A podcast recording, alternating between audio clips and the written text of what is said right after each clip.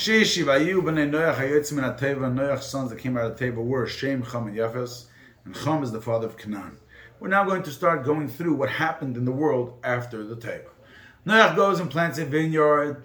The grapes grow. He drinks from them. He gets drunk, and he reveals himself. He uncovers himself. He's laying naked in his tent. Canaan saw what was what happened to Noach from his drinking. He goes and tells his father Cham.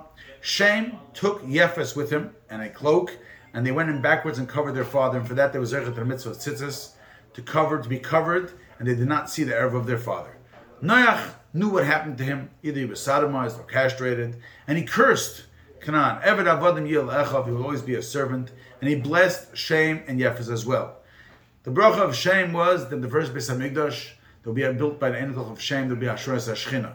Yefes, who his Enikel was Koresh, who built Bayis Sheni, didn't have the same level of Asheres Ashchina like in Bayis Rishon.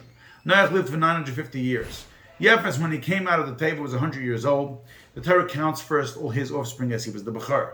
Cham was 99 when he came out of the Teva. He had the following children Cush, Mitzrayim, Put, and Canaan. Amongst his children, as the Torah lists, was Nimrod, there was a Gibor Tzayed, meaning to say he advised people against the Rabban Hashem. Shem was 98 years old when he came out of the Teva.